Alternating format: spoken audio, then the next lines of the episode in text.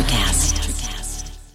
With the Baker's Plus card, it's easy to get lower than low prices for the win. Earn fuel points on every purchase and save up to a dollar a gallon at the pump. The Baker's Plus card. All you do is win. Big, big savings. Sign up now at bakersplus.com and start saving. Baker's, fresh for everyone. Savings may vary by state. Fuel restrictions apply. Save big on your favorites with the buy five or more, save a dollar each sale. Simply buy five or more participating items and save a dollar each with your card. Baker's, fresh for everyone. Blog Talk Radio. Hello and welcome to the Social Psychic Radio Show featuring Jason Zuck. Jason has been an intuitive psychic medium since 2004. This show will cover a variety of topics relating to spirituality, mediumship, self improvement, and intuitive guidance. Whatever interests you, remember that we are all here to share and learn. Sit back and get ready to socialize with the social psychic.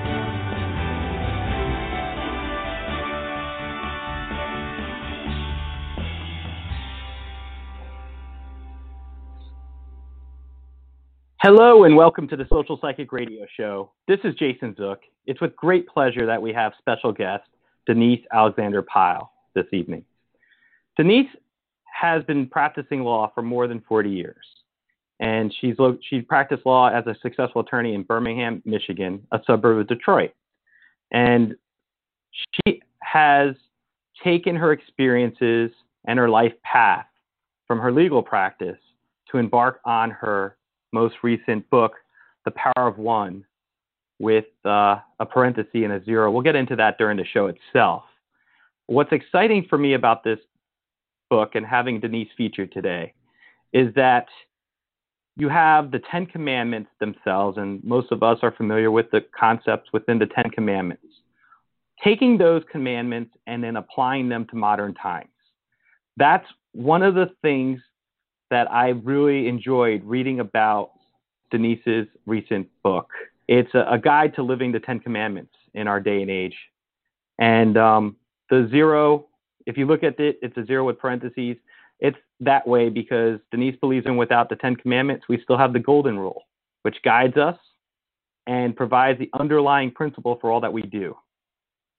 Denise's premise is that if we peel back the layers like an onion, and deeply understand the meaning of each of the Ten Commandments on multiple levels, we would truly recognize just how vital it is for us to adhere to them as our basic rules of the road for peaceful coexistence and survival on this planet. Just as true today as it was in biblical times. It's with great pleasure that I have the, the opportunity of introducing Denise Alexander Pyle. Hi, Jason, Denise, and thank you for having me.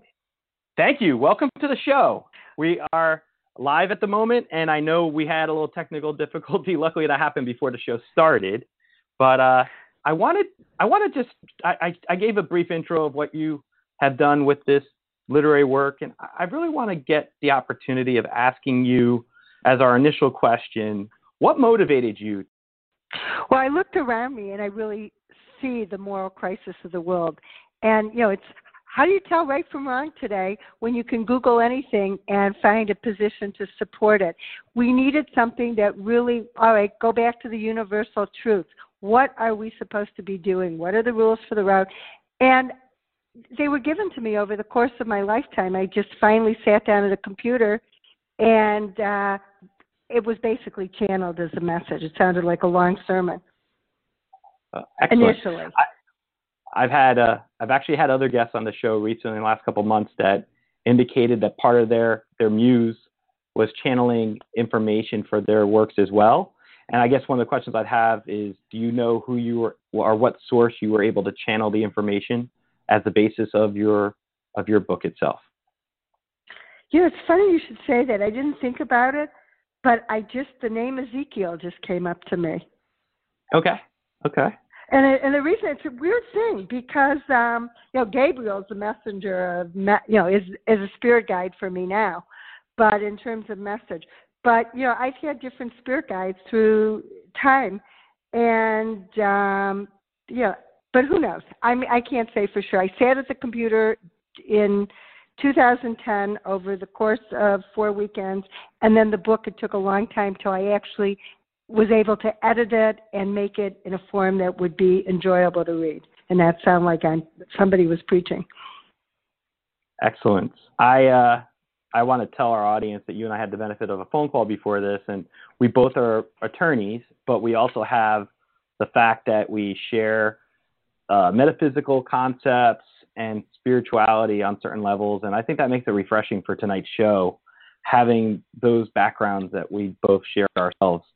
I um, want to ask you in particular, in terms of this particular work that you prepared in your background itself, I know that you taught Sunday school in the 90s and that uh, you're like, you, you refer to yourself as a New Age Jew, if I'm correct, based on our conversation. New Way Jew. I have Christianity oh, in there. The way is New Way. It's Christ new consciousness. Way, it's New Age, Christ consciousness, and my Jewish upbringing all rolled into one. And it works because my the Kabbalah, which we'll talk about, it's a metaphysical uh, structure of the universe based on ancient Jewish teaching. So, and I, I find that stuff all very fascinating for myself. I think that once you are opened, um, you know, referring as woke, once you understand that we're part of a larger construct, it's not just about the individual, but it's about the collective.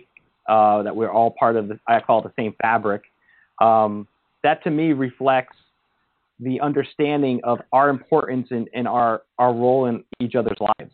Um, looking at, go ahead if you're going to say something. I was going to say I use fabric too. I say we're all vibrant um, threads that are woven together to create the fabric of the universe.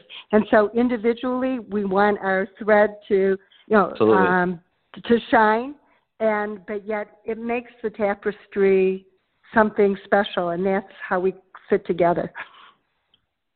Well, and from my vantage point, looking at what you wrote. And when I when I went through this, I, I you know when you read certain books, there are times that you can really connect with what's being presented to you, and there's other times where you have to really like take a step back and say, okay, what is this author getting at, and do I understand it? With your book, I didn't have that at all. I felt like I got that the entire time in terms of um, of everything. I really did feel like I got what you were saying, the message that you were sending. And I just thought it was fascinating. Um, in terms of what motivated you to write this book, what specific thing in your background culminated to get you to actually prepare the power of one? Um, it, I think it's just I'm a problem solver, and you know, if you take the legal aspect, you take the spiritual aspect, you see, you know, I I can I saw it, and it just was a question of putting it down and trying to create a guide for people that everybody could follow and say this makes sense. That would bring us together and not divide us. It's and know but it took a long time. It took a long time to actually get back and edit it once i wrote it. You know it was just it was just percolating from the time i taught sunday school. I would see it. I would see it if there was a um problem in, in our country, I would see how, gee, if the Ten Commandments were actually followed, this problem could would be solved. And I and we're getting people are are really disenfranchised, and they're looking for things to bring us together, but they're also looking to find their own pathway. And the pathway is there. I studied Kabbalah too in 2000 and 2001. So again, I saw this how it all fit together. It, just the way my mind works, I guess. But it, it's you know, it's quantum. It's all quantum physics. Science is going to explain God. God already knows what science is, or the Absolutely. universe, or whatever.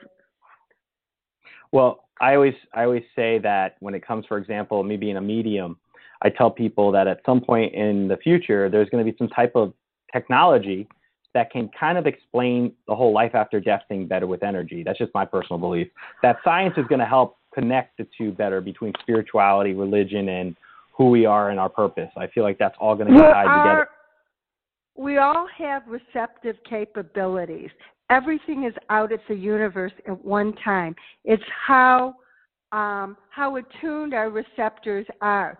A good example is in the 18, late 1800s, automobiles were invented by different scientists in different parts of the world when they didn't have the communication to know what each other was doing but that that particular invention was in the in the atmosphere, and those who could pick it up, whose brains thought in those wavelengths, we're able to create it. It's all there at different times. And it and those who are willing to attune their thought processes are going to receive more information. Absolutely, absolutely. I wanted to start off too by um, asking you to explain the the motivation of your title. What motivated you to call this the power of ten? Well, it's actually the power of ten, and I confuse people. Okay. But I put I saw it the power of ten with the zero in parentheses, so that even without the Ten Commandments, the Golden Rule was there to guide you. In other words, you know, the Ten Commandments can be drilled down and we can take the layers, we can understand how they apply both energetically and physically. But if we live in the principle of love, if we do unto others as um, we would like done unto ourselves and wish, but the key to that is learning how you deserve to be, be treated because people don't honor themselves to follow that rule properly, and this book helps you to do that as well. But if you did that, everything else is going to fall into place anyways. If we live with love and service and gratitude, we're going to do the right things anyway. But the Ten Commandments actually really gives you all the fundamentals so you can see how it applies in every aspect of your life. So at the end of the day, you're living the best life you can be and you find joy and contentment. And it's it's about living the best version of who we are, I believe as well. Yeah, That's I know. one of those things we touched upon. Yep, you become the best version of ourselves in this lifetime. And that's what we're all here to do because we're given a gift. Life is a gift and life is short. So we need to find a way to make the best experience possible because it's the imprint we leave on our soul when our body turns back to dust and we go back to light. But we're leaving a cosmic imprint in the universe because energy does not get destroyed, it changes form. And we affect the fabric of the universe when we put all these wonderful experiences into our soul. Absolutely. Absolutely. Tell me, I like that you talked about Kabbalah and then you, you incorporate the different concepts here. One of the things I wanted to ask you about is the urgency of your book in our modern society. Can you tell us a little about what motivated you to prepare this? And do you feel there's a sense of urgency with trying to have the message that's contained within this book shared with the masses? Right. Are you kidding? I mean, all you have to do is turn on the TV. Our world is so out of balance. It's so divided. Um, you can turn into any social media page, and you can see that it, the discourse is terrible. There's no attempt to find or use common sense and common ground. It's all about divide and conquer for the benefit of fewer and fewer. When I believe so much in just compassionate common sense. And the we're, this is about turning the light on. I used to say, you know, I'm a light worker. I'm here to, as a sparkler, to kind of get things, you know, along with all the light workers, and there's millions of them on the planet. We all have to be arsonists today. I mean, literally, you know, the dark is so dark that the light has to be that much brighter so we can send the darkness scurrying away. And, the, and when I say darkness, we're all a combination of light and dark. It's choosing to do good and do the things that evolve us to our highest self and therefore the planet. There's a limited amount of physical resources. Light is infinite, but the things we need on this planet to experience is very limited. And if other souls are going to follow us and be able to share the experience, we have to be stewards. And I think, again, the Ten Commandments, particularly the last five commandments, are how we steward the planet. Definitely. It's not just our planet. It's we, we're we're a part of it, and it and it passes, be, you know, beyond our lifetime. We're supposed to maintain it beyond our small footprint here. Everything on life is borrowed.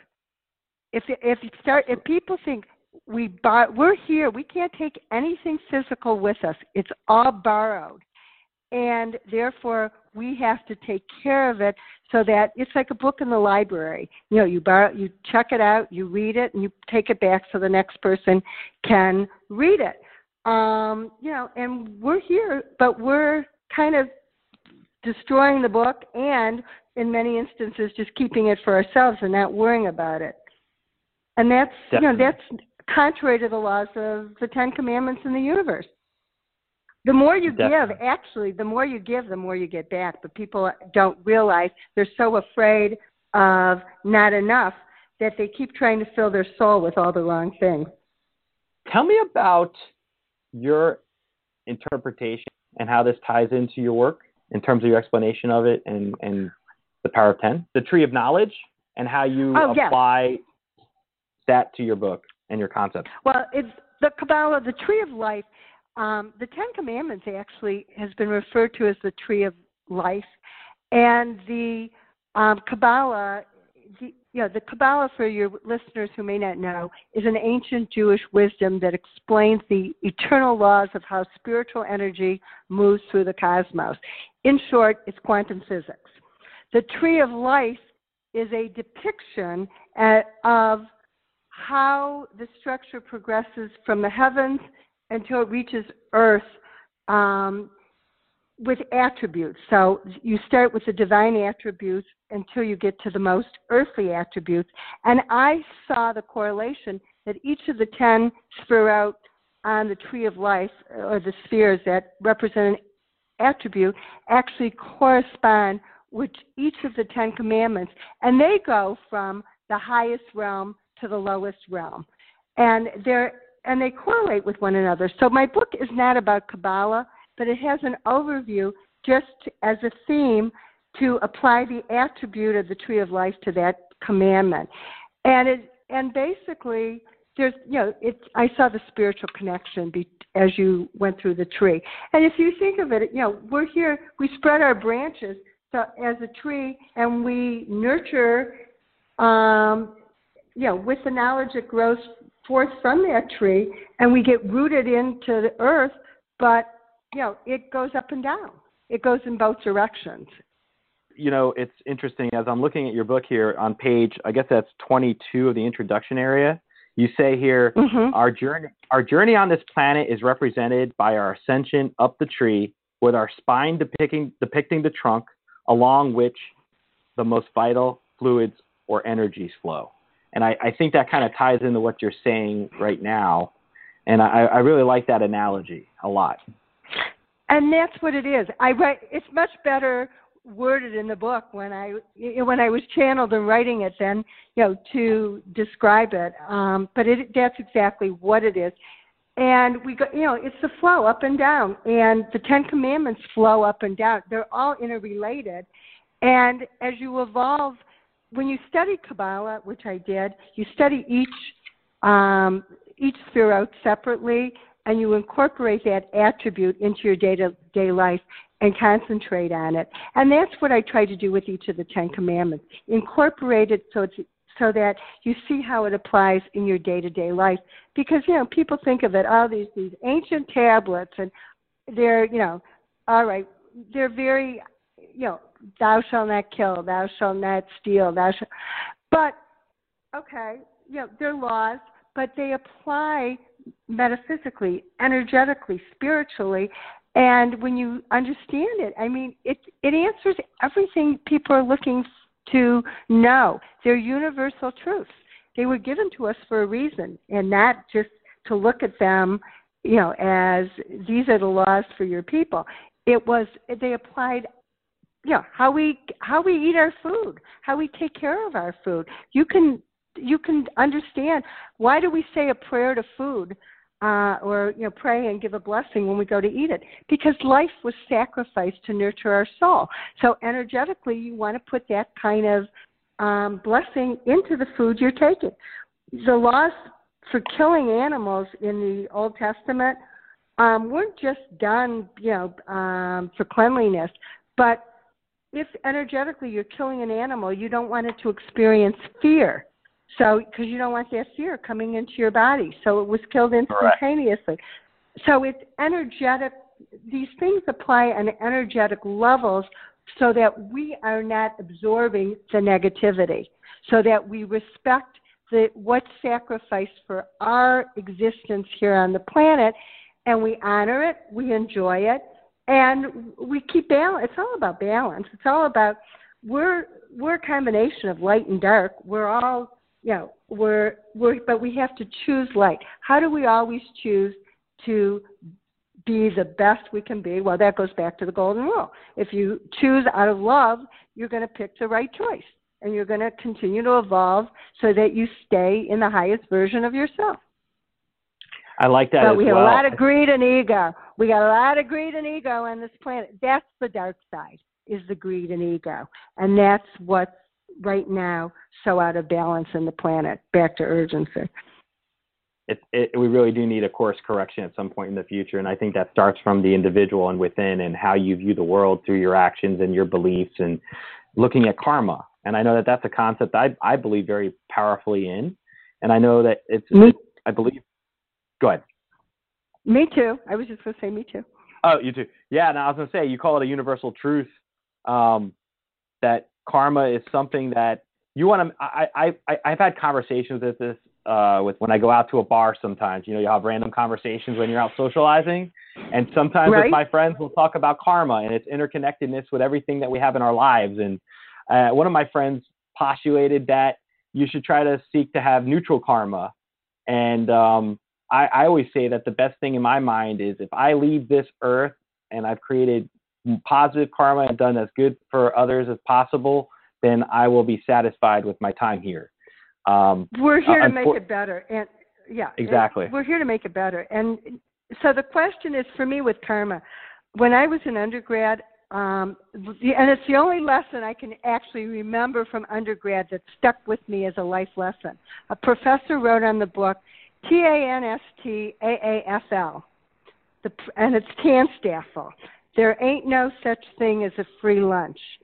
This really karma in a sense because every everything is an exchange of energy. So, and everything for every action, there is a reaction. Everything has a price associated with it. So you have to understand, you, you, it's all about paying it forward. And that's Definitely. really what karma is. It's really, you know, Tanstaffel in so many respects. Everything has a price, so you want to pay it forward out of love, and you get more back. Yeah, I talk about the magnificent obsession in, in that chapter two in the book. About um, there was a great movie, and the principle of the book was that the things you put out there without any expectation, but just as gifting to make things better, for some reason it's like you're planting seeds in the universe it always comes back in a greater quantity.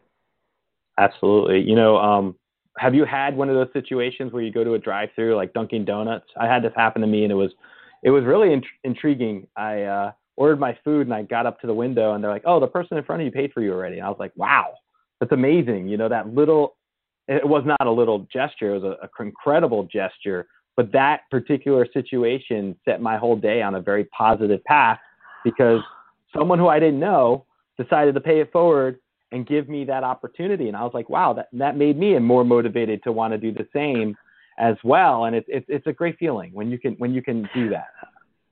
If you start your day with how many kindnesses can I do today? It's amazing how many life changes because you don't know what's going on in someone's life sometimes a smile, um, a compliment for when somebody's not feeling bad. I and when I consciously do that, I'm always amazed at the hug I get back. Somebody says, "You have no idea what you just shifted in me today. I was feeling this or whatever, how much I needed it, and it just it changes you." You know, because it's you know, it's people need those what I call you know, a hug is an is an exchange of positive energy. People really need hugs however you put them out there. The, I'm trying to think, and I don't know the person's name. One of the things I found pretty incredible is there's a person in India where she just gives loving hugs to people, and she, people come out in masses to meet her, and she literally just gives unconditional love and hugs anybody who who wants that. And I think the act of a love, the act of a hug, can truly uh, gratiate a lot within somebody's soul and spirit. Well, and that's what the first commandment is really about unconditional love. At the end of the day, I am the Lord your God. You know, we are all of source, um, and God created us in in or source in in His or her image, and therefore, if I'm part of God and you're part of God, we're all part of the fabric of God, and therefore we we have to love God, love your you know love yourself, and love your neighbor. That's really the Trinity. And if you start with that, well, if you love yourself, back to self help in the in the power of ten, you treat your body as a temple. You honor it, you treat it well, you take care of it. This is where your brain and your heart reside, and you make it the best you can be, and you do things to honor it. Because then, if you're honoring it, now you know how you want to be treated, and that's how you treat other people. Definitely. One of the things I want to ask you about when I was looking at your book, you mentioned the hundredth monkey effect. And I was going to see if you could share that with our audience because that was something I found that was interesting that you talked about. I, I, years ago, I read a book called The Hundredth Monkey, and the premise of The Hundredth Monkey, um, which started the book, which was a metaphysical book, was basically if a monkey a monkey dropped a banana in the water and washed it off and it ate it and realized it tasted better and started doing it. And some of the other monkeys started copying the act the action. And then after a hundred monkeys started doing it it became just um, in, embedded in the species. It became a habit that they would drop their put their you know fruit in the water to rinse it off. And they don't know how it just became um, part of the soul fabric. Well, so my belief is if we start living these principles and more and more of us do it, it will automatically go out into the universe and become part of the moral fabric of the universe. Definitely. Definitely. I want to get into the Ten Commandments and I want to ask you about each of them. And I know we don't have like more than 33 minutes left to our episode. So I want to do it in a way where we could comfortably discuss them in, in a in, in brief, but also I want to talk about the modern applications of each of them for our audience because I really find it fascinating how you did that. Um, going to the first first commandment. I well, basically, you, I think we just. Oh, go ahead. I think we just. We, I, I think we just did. The, I agree with you. I agree with you. Um, let's get into the second commandment and how you arrived at modernizing it in in terms of what you how you would explain it to our modern age, and, and that might be something I think would be very helpful for our audience. Well, there's a reason this commandment is the second commandment. The first commandment is the spiritual connection to all of us, the one and the all. The second commandment is how we stay with the one and all and we don't get stuck in the universe and in the things that don't honor our soul. It's the worship of false gods, the idols you know, look at the television. You got to show American Idol. You have sports stars who and actors and actresses who say they have all the answers, um, and people worship them. They're you know material goods. People kill for a steal a pair of shoes. It's we are stuck. We are addicted to things, and the everything earthly is that we acquire you know, how often do you buy something and then a year, a week later, it didn't nourish your soul? We feed ourselves with things that are borrowed that we can't take with us. And this commandment is about recognizing that it's not about what we acquire, but it's what we give. It's about service and gratitude that really fills our soul. And this is really what keeps us evolving. If we get stuck in the things of the earth, that they they really um, it takes us off our path. That's why that's number two, and we can see it in everything. I mean, our whole universe is today caught up in marketing. Look at all the mm-hmm. advertisements. Everything's selling something for someone else to make money that we think we have to have it, and we chase this. You know, like mice on a on a the, one of those wheels and we but we don't get anything for it. So my view is it's about what can we simplify our life? What don't we need? I a woman today i was at a luncheon and she said she's came come to the point if she buys one thing she has to get rid of five things. I like that. That's true. Because think about, about, all the material less, gadgets. Yeah. Well and you think about all the gadgets we have. Correct and you think about, and I'm I'm prone to this. I I collect a lot of gadgets over my lifetime, and uh, you, you know, we're a technological age, and we all like the newest, the bright, the brightest, the best. You know, the iPhone or Android device or your your tablet, whatever it is. And now with all the, the advent of smart devices throughout your home, I feel like that's definitely something that is it falls within this particular topic of this of this area of your book and the second commandment. And also, you can't take it with you. Once you die or once you cross over, all those material things are, are left. So what did you bring what did you really do with your time here? Um, and that's it. We worship the wrong things. What's important is invisible to the eye. I mean, when you think of it, there's nothing more exciting to me than watching a light, a, a good electrical storm, seeing a rainbow. So when you see them, they make you feel so good. I feel better looking at that than I do watching a movie. I mean, because at the end of the day, it is nature. It's what we're made of. It's the energy of the planet, and and that's as I said. I think there's a reason because all of us in our connection to one another is more important than anything that's of the material world. It keeps us stuck. If you, you know, heaven is, you know, is here along with hell, and it's when we get when we're chasing after things that don't nourish our soul, it takes us away from being happy. It takes us away from our purpose. It takes us away from joy because it, you know, it doesn't. It's not fulfilling.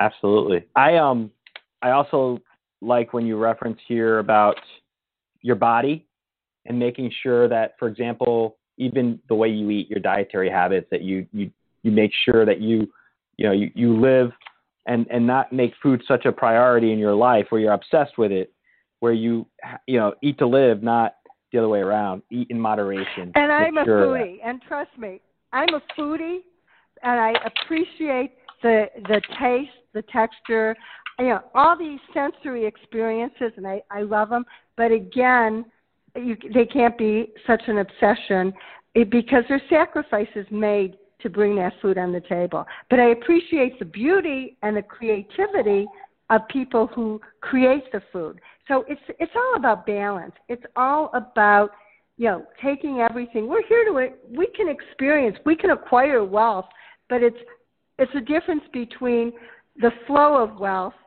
versus the hoarding of it um, for things you don't need. Absolutely. You know, it's I mean it's all about keeping energy moving and because and that's really in flow with the universe. And there's abu- abundance is a good thing, but there's a difference between sharing an abundance and you know a river can flow and people can drink all along the river. But if somebody dams the river, uh, it dries up down the way. Unless, but the beavers have it right. They dam up, but everybody moves around the lake, all the other animals, and it, they create a natural village. But humans tend to not create the village. They create a lake, they put a wall on it, and it's mine. And then everything dies up downstream. You have to, you know, take what you need, take what you need for your children and the next generation. But once you have more than you can need, you're, you, it's about giving back. Employ people, bring more into the flow so that everybody benefits. Definitely. I wanted to look at the third commandment do not misuse the name of God. And what I want to do is basically get to your interpretation of the third commandment with your metaphysical background. And I like the eclectic approach of that.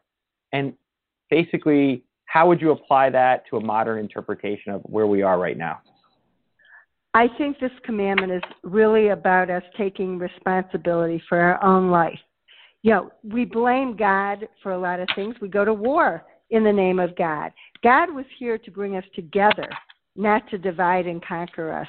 So I think it's a question, it's to find the oneness in all of the teachings, regardless of, you know, what path you follow and you know and take it this is not about making us enemies it's about coming together and individually not blaming other people or god you control your destiny you take responsibility and you trust yourself to um, validate who you are it's how we and again that's what it is come together and choose to be the best you can be we're in partnership with God. We're here to co-create, but we are all one. And you know, we're here to you know make the best world. And if we use God and religions to fight and divide us, you know, obviously there are some religions that think, you know, their job is to kill everybody else. That's not balance either. We, there is a right to defend, but it's really about, you know, uh, taking responsibility for your life um, and doing and being a peacemaker and going out there to bring people together. And I would say the one thing I would add to that is being able to have exercise love and forgiveness even for your own what you call your own enemies or people you don't get along forgiveness with. Forgiveness is a key. Oh yeah, forgiveness and is a very big. Forgive yourself and forgive each other, because you know when you take responsibility for something, you say, okay, I learned my lesson. I'm going to forgive, and I'm not going to make this this same mistake. And what we want to call God for is to to help us create. We can take God's name in in partnership to do good things. That's where we want to invoke source, universe, you know, and we yeah, there we need to tend to the garden too. Obviously, you know, everything you want to know can be found in nature. And if you let the weeds grow in the garden, the food isn't going to grow. But you have to find the balance. Absolutely. I want to go on because we have enough one. technology. Yeah, be, I, I was just going to say our technology oh. today is too easy to destroy one another. So again, we have a responsibility to take all the gifts we've been given and use them wisely. Absolutely. And I was going to say the technology could destroy us in many ways, not just nuclear weapons. We have other things that could destroy our society as well, and it's scary. And we've got to remember to have our connections with one another to be the most sacred for what we try to do on this planet. And, and I think that's exactly correct in my interpretation. Going on to the fourth commandment, keep the Sabbath holy. I really like the way you lay this out in this chapter um, about spending time with family and having the bonds and um, basically inter- incorporating taking a step back and like you said achieving the balance and the equilibrium with life um, it's all my about question, reflection and renewal definitely and the power of meditation i think is one of those things. Prayerful meditation or meditation is one of those things I, I see that you tie into that the renewal of the self. Would that be correct? Absolutely. It's you know if you look at the you know in the biblical you know god created the world took back and said this is good. It's our time to you know turn off the phone turn off the television turn off step in go inside because the answers to everything you need to know are inside of you. If you don't make the time and space to go inside of you you're looking for answers in all the wrong places. So you you reflect on your week. Just here's what was good here's what wasn't. You go inside you find your answers. You make time for family to come together sacred space, sacred time. And if and prayer, if you go to uh, you know a house of worship, the the validity of prayer, the you know the purpose of prayer is when people come together, the energy you put forth again, it's an exponential. The power of ten becomes the power of a hundred. Um, so now you can put you can mastermind, you can put creative thought and have it you know multiply in the universe. That whether it's praying for peace or praying for health or just praying for us to live our life's purpose, that message will go out into the universe that much greater. So that's all the benefits of the Sabbath. And and it's you have to take time for renewal. And I would say one thing to add to that, and I like the way you laid it out on page 42, is disconnect from your distractions. Turn off the TV, your iPhone, your iPod, you know, connect with your family, your loved ones, your friends, those people that matter most in your life, but definitely disconnect from those devices that could distract you. Like for when you go out to eat and you have dinner in a restaurant and you look around anywhere you go. Everybody's looking at the phone. Everybody's exactly. Exactly. And, and this is it. And if you see how they all come down and they follow through, you know, we there's a pattern. You're coming down into from you know the higher purpose into um, you know, grace and service, and then responsibility and forgiveness, reflection, renewal, and now we get to honor your father and your mother. Yes. That is the ultimate balance. The masculine and feminine everything, the cre- everything that came to create us Um, it takes two. It's the yin and yang. It's it's finding how you know that everything works in tandem.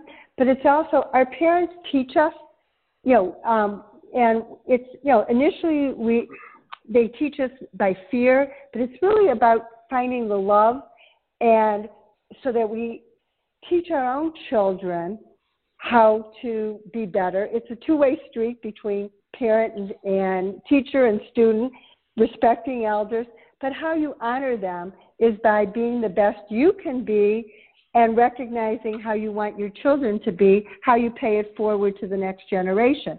And obviously, not everybody was fortunate enough to have parents to honor, so you honor them by forgiving them and doing it right for the next generation, ba- breaking the bad pattern. I think that's great. And I, I like the way certain Asian societies revere their their um, their elders. Elders. I wish, yes. Well, they And, have uh, it's the wisdom. You have to. The whole purpose of this is to recognize that life experience in time is wisdom, and and we're trying to pass the wisdom so you don't make the same mistakes. But children teach too. They're still so innocent that the elders should be able to learn from your children too and be reminded of the innocence of what we all are and try and renew that innocence into our life. Again, everything has its is two-sided. You have to look at it from the the opposite because the opposite is implied within every commandment. If it tells you Yeah. to do something or to not to do, then you're told what not to do as well. What I like when you just said to learn from our children. Think about it. If you have a group of children in a room, whatever age that would be, most of those children don't have prejudices. They don't look at color. They don't look at creed. Don't distinguish one from the other. They would play with each other. It wouldn't matter. And I think that that's that innocence that I think we need to reconnect with is putting personal judgment and any prejudices aside and understanding that we're all part of that, as we said before we got on the show, part of that one fabric, part of that that collective whole. And um, It's remembering we come we all come here as bowls of light, and children are that bowl of light. And rocks get thrown into our bowl of light. Our goal is we go through and live our life, whether it's in using the Ten Commandments, is keeping the rocks out of the bowl so that our light shines through. Absolutely. Absolutely. Let's go on to number six do not kill. What is your interpretation of this commandment in terms of its application to our modern times? We have to look at killing as as energy. We don't words kill. We kill people's dreams. We kill people's spirit. Um, it's just it's honoring it's honoring life and honoring each other's life. So it's promoting creativity. It's nurturing our souls, our bodies, and being careful. Words have consequences. Thoughts have consequences. So it's about living mindfully, but also if you're not to kill, we're here to create. We're here to find beauty in everything. And the Kabbalah sephirot for do not kill is beauty. So it's about finding your create tapping your creative energy, whatever it is. This is where you find your passion. This is as you go from the first five commandments to the second five into the day to day world. This is about eh, you know encouraging your passion and the passion in each other instead of destroying because you're negative. This is about putting positive thought out in everything you do. Create I love that. life. Well, and also the, the, the seek balance and harmony and peace. Taking anything negative that's that's out there and, and, and trying to re- redirect it, I think um, is one of the things I got from looking at this as well. And I think that's that's very well said. Um, Plant a I like- garden. Look at everything as a garden. This is where you plant your seeds. I like that. And definitely words do have power. Very important in how you speak, how you carry your words. And and I think the positive reinforcement and being able to I think also, you know, speaking positively to others where you can. That's like that pay it forward but in the vocal sense. But uh, I definitely like that. compliment. Make yeah, and construct. You know, people need to be learn. It's learning how to be when you give constructive criticism, how to do it kindly, how to so that people say, you know what, you are doing a great job. How about trying this? And I mean, we're all guilty. I to me, we're all practicing because none of us will you know, in our lifetime are going to be perfect and get it right. Everything exactly. is a practice. You practice a religion, you practice um, medicine, you practice uh, because we're working to be the best we can be, recognizing our human nature is flawed, but we're and we're always improving. Well, not only that, pencils have erasers for a reason, right? So if you make a mistake, yes, you should yes. be able to move beyond it and correct it. And again, back to forgiving yourself for making the mistake and owning them. You know, and that and it's okay because everybody nobody is perfect. And you know, and but we want to encourage. This is nurture is a big part of this commandment. I love that. Nurturing oneself and nurturing others. That's great. Right. Number seven, do not commit adultery. Traditionally, you always think don't, you know, don't cheat on your partner, don't commit uh, sexual relations outside of matrimony, those kind of things. But I like the way you tied it in here, and I wanted to see if you could share your interpretation in, in its modern in, in its modern sense with our audience. I look at it in terms of our commitments and promises we make to ourselves and others, that we try to honor them. We choose what we do carefully, and, and we try and create follow through because it's about trust building. You can't have relationships with people if we aren't true to ourselves and you know and honor our commitment to ourselves and to each other. This is how we can rely and grow as a society you know, when we, you know, when we follow through. And, and therefore we have to have discernment. We have to, you know, look at the people we want to trust and build relationships with it, but it's all about relationship building. And, you know, yes, there's some energetic um, basis for why there was marriages stayed pure. You didn't go outside the relationship because there is energy. You do exchange energy, and that energy goes with you. Um, so, but it's really beyond it. It's more on a metaphysical level as well. It's how to have self, you know, self-respect. I wrote in the book implies self-restraint. It's about learning to, you know, not give yourself permission to do everything that just because I changed my mind. Is is this really being true to myself? It's about honoring ourselves and each other. You want intimacy. You can't create intimacy with people if you if you can't trust yourself. Definitely. And following through with your commitments is one of the things that I like that you. And that's really well. The Kabbalah word for this is victory, and I think that it's courage. Courage to follow through. It takes, you know, you, and, and that to me is, it's a courageous act to say, okay, I'm going to make this happen, even though you might be fearful of the success. This is conquering fear because a lot of our commitments aren't made because we're afraid not only of failure but afraid of success. Absolutely. And um, looking at it too, I think when you think about the things that you commit to and the people that you commit to, letting someone down, I think that that would violate this as well, based on. Absolutely. I mean, look at it. How many people make promises to their children and then don't follow through and the and the look of disappointment. That i mean so you build a sense of lack of trust of people as they go forward. I mean and so the promises you make even though they're small they they have a cumulative effect. And to me this commandment is about learning how to take seriously what you tell people you're going to do and what you tell yourself you're going to do. We let ourselves down when we say oh i'm going to do this. About you know self discipline and then you don't do it oh it's okay. You can forgive yourself but the next day say okay this time i'm going to do it. And have the courage of conviction to follow through because you'll feel better about yourself. Absolutely, Uh, that's true, and you'll feel you'll feel like you've completed something that, that not everyone can do, you know, and, and being able to honor your word. I think that's so pivotal for sure.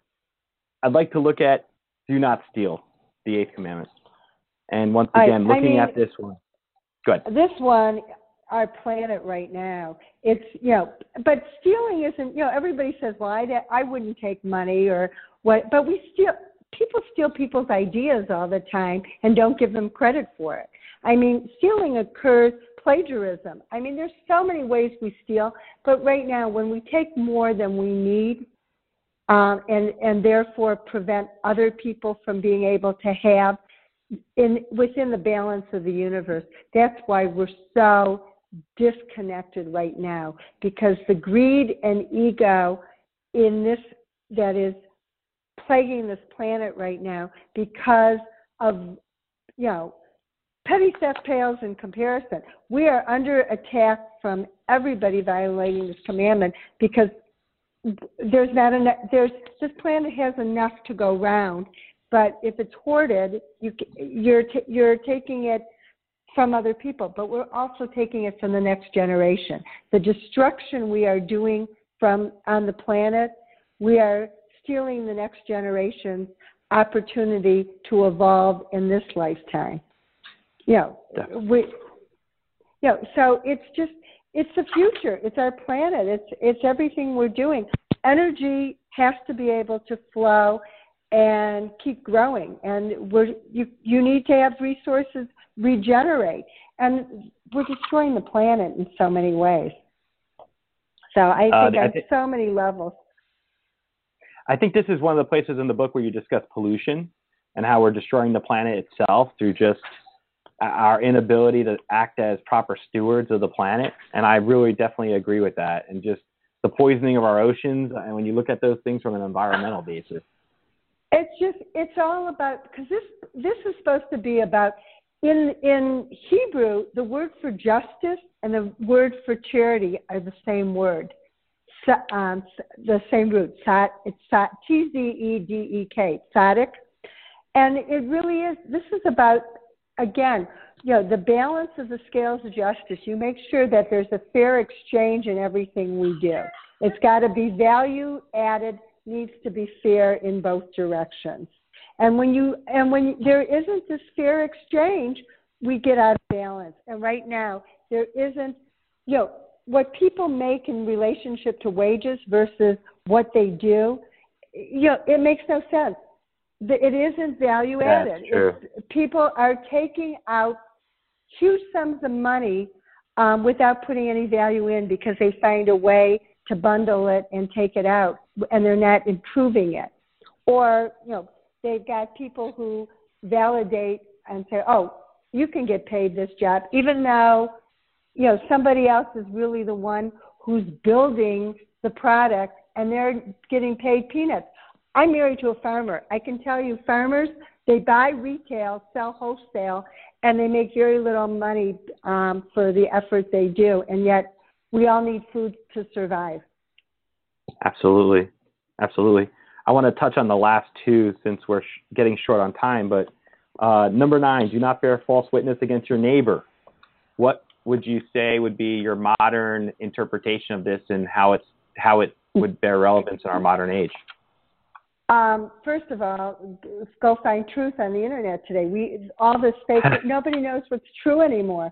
Um, true. So it's about, but it's about gossip. It's how we destroy people by saying things. The kids on social media today, when they put something out about one of the kids at school, the bu- the cyberbullying, all these things, knowing they aren't true, and the ramifications. There are kids who commit suicide because people have said things about them that aren't true. So I mean, it's just it's a it's about integrity and truth.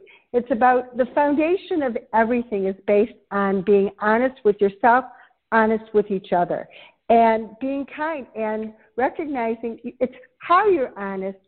Eh, you, You do it with kindness, but we if you can't rely on what people tell you, you can't make good decisions. We're only as good as the knowledge we have. And today, you know, to discern what truth is is so hard. And, you know, people want to know they can rely on what you tell them. Definitely.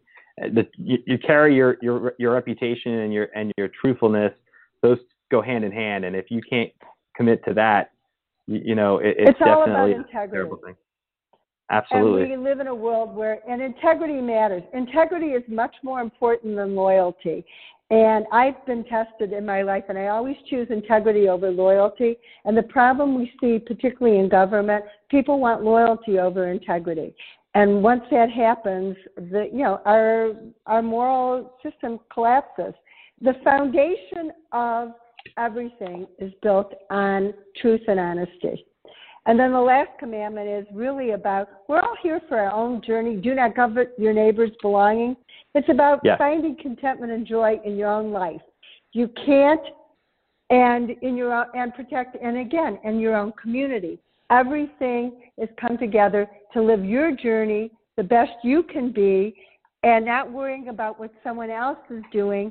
But if you know that you're living in integrity and someone else is living in integrity and living their life, then you come together to build a community based upon everybody wanting the best for each other. Absolutely. I was going to say, I, I love the way that you took the Ten Commandments and you put all the other, I would call it an eclectic approach, but incorporating as much of the whole of, of comparatively addressing the other concepts that we all look at in our society and, and spirituality. I like I like the way it's it's, tied together and married together. I, I really do. Um, I think being able to take these concepts and mo- I'm calling it modernizing it, but the reality is you're taking it and you're and you're putting it in application of where we are now, so people can under millennials or any Gen Xers or even baby boomers can understand these concepts on a on a basic level that I think is is very real for them, and that's what I like about your book. I really enjoy I enjoy it a lot. I think it's great. Uh, I want to ask you about your cover because did, did you did you paint the cover picture itself, and what was your motivation behind that? I did. Well, yeah, the Ten Commandments. Obviously, I was looking for a tablet, but my overview has that Kabbalah theme, and the Tree of Life. You have the top half of the tree in the depiction of and for the listeners, it's like a ladder, and it has spheres. It's really chakras for those who are into, yeah, the chakras. Our body is a tree of life, you know. So, wow. and the lower, and then in the tree you have the five, top five sephirot, and then the bottom five. And I took the tree of life and divided it in half, and put the top five on the first side, the bottom five, the the drawing on the left side for the correlation. But inside of each if you look at the left half, there's a little Jewish star very subtly that is contained in the tree of life if you connect the the dots and or the sephirot. On the bottom, if you draw, there's a cross. So I said, isn't it interesting that within the tree of life, the Star of David and the cross also reside. We're all one. And and the, and since the tree of life itself is the metaphysical depiction of the universe. So there you get your New Age, you get your Judeo Christian, and all religions, uh, the Eastern religions, um, the Koran, they really all have their version of the Ten Commandments in them. If you if you study them, they're there. What I think we spend too much doing. No, I'm sorry. What I was going to say is what I and think as a society, rule. and the Golden Rule, of course, what I think we do too much as a society is we look at our differences, especially when it comes to religion. And I like that you're able to take the similarities between all the faiths and the New Age, as well as uh, just, it's great. I really do think that our audience should definitely check out your book. DeniseAlexanderPyle.com. Pyle, P Y L E, for those, um, you know, for the spelling. It's like Gomer Pyle all one word.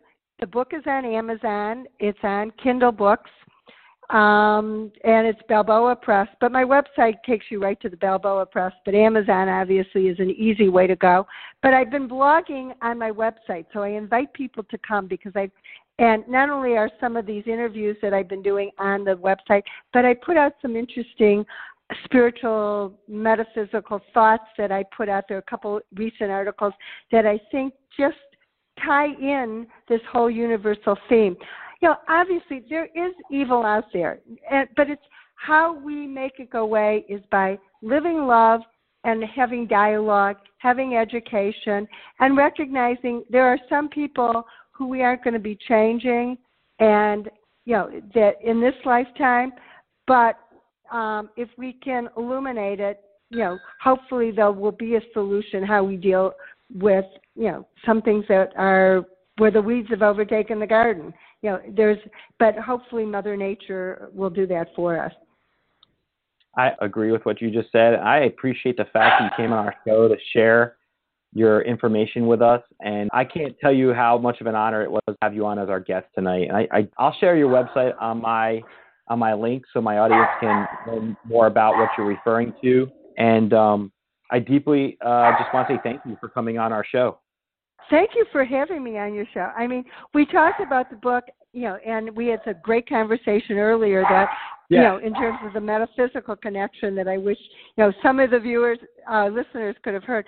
But it really is, we are all one, and this is about how we come together as, you know, um, each of us becoming more self reliant, creative, giving, and compassionate, but so that we can take care of one another and our planet instead of enjoying it in alignment with the laws of the universe. But it's we but we'll be joyful and more contented and have a better life if we do. I mean, we're here to really, you know, evolve and there's no reason we can't if we see how we're all connected together. I agree 100%. What I like the best about this message that you're you're having intertwined in your book is that it's it's possible to change, and we're all possible for growth and self enrichment. And looking at it from that approach, you know, we can change as a society, and we can be arsonists, as you call it, uh, to help bring light to the darkness and and to make true change in society over time. Yeah, it's it's all balance. We all reflect both the good and the bad. It's how we choose to stay in the light. That's the choice we are given as human beings. It's to choose good over evil wherever we can, light over dark. And this is and these are the rules for helping us choose light. Definitely. Definitely.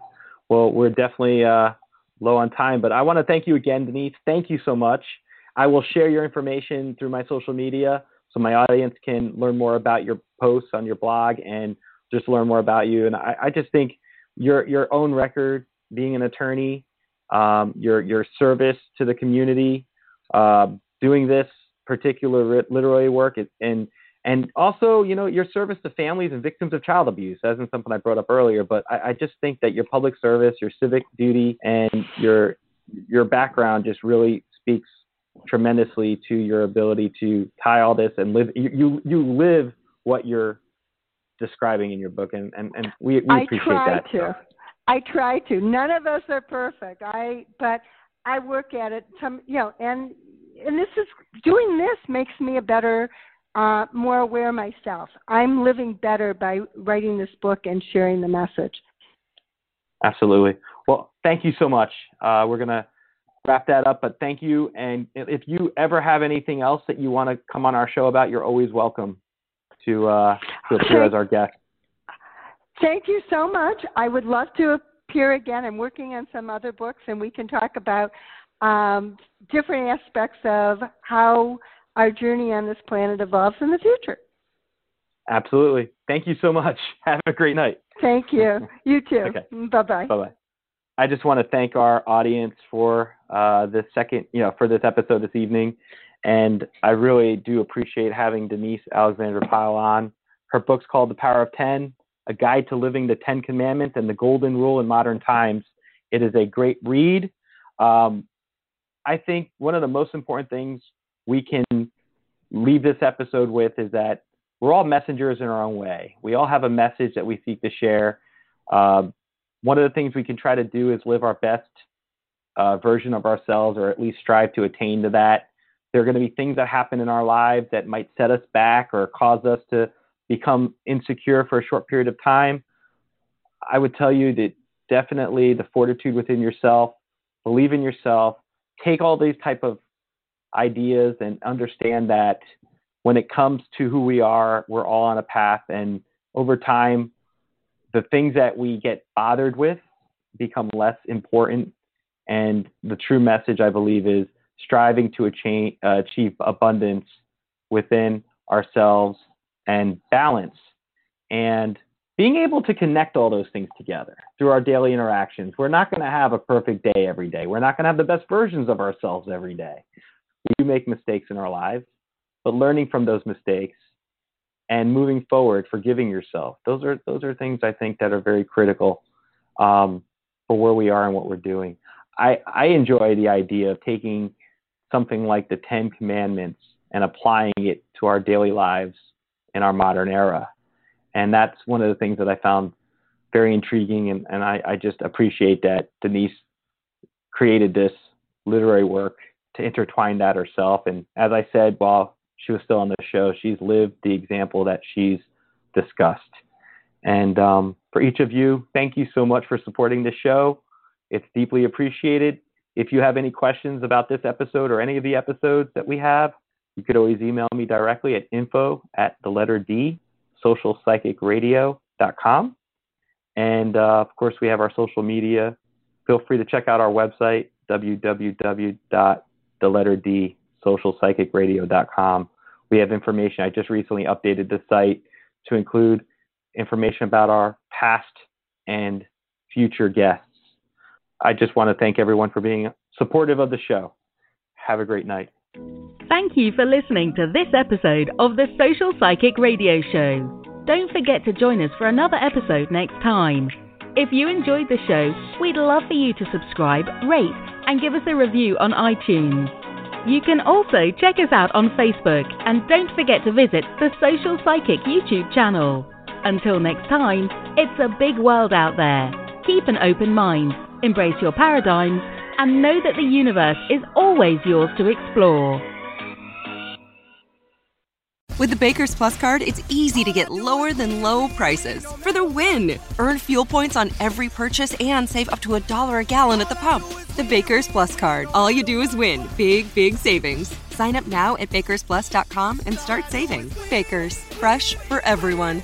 Savings may vary by state. Fuel restrictions apply. Save big on your favorites with the buy five or more, save a dollar each sale. Simply buy five or more participating items and save a dollar each with your card. Baker's, fresh for everyone. Hi, I'm Mark. And I'm Peter. We're the founders of Electrocast Media, bringing you great podcasts like Nightmare Road Stories, Tech Talk Revolution, and Bodacious Minds. Electrocast networks include Ruby for female empowerment, the Best Business Network, and GPN for geopolitics. We built this company to create community and amplify diverse voices, and we really appreciate your support. So keep listening to Electrocast podcasts and hear the culture. Electrocast. Welcome to Sarah Talk Solutions. Ladies and gentlemen, you've tuned into a bit of a different type of show. I'm Sarah B and I'm your host. You can find me on my IG, which is Aussie underscore Sarah underscore LA.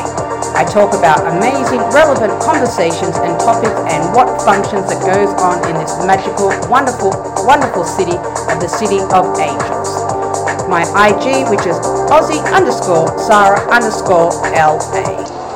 Electric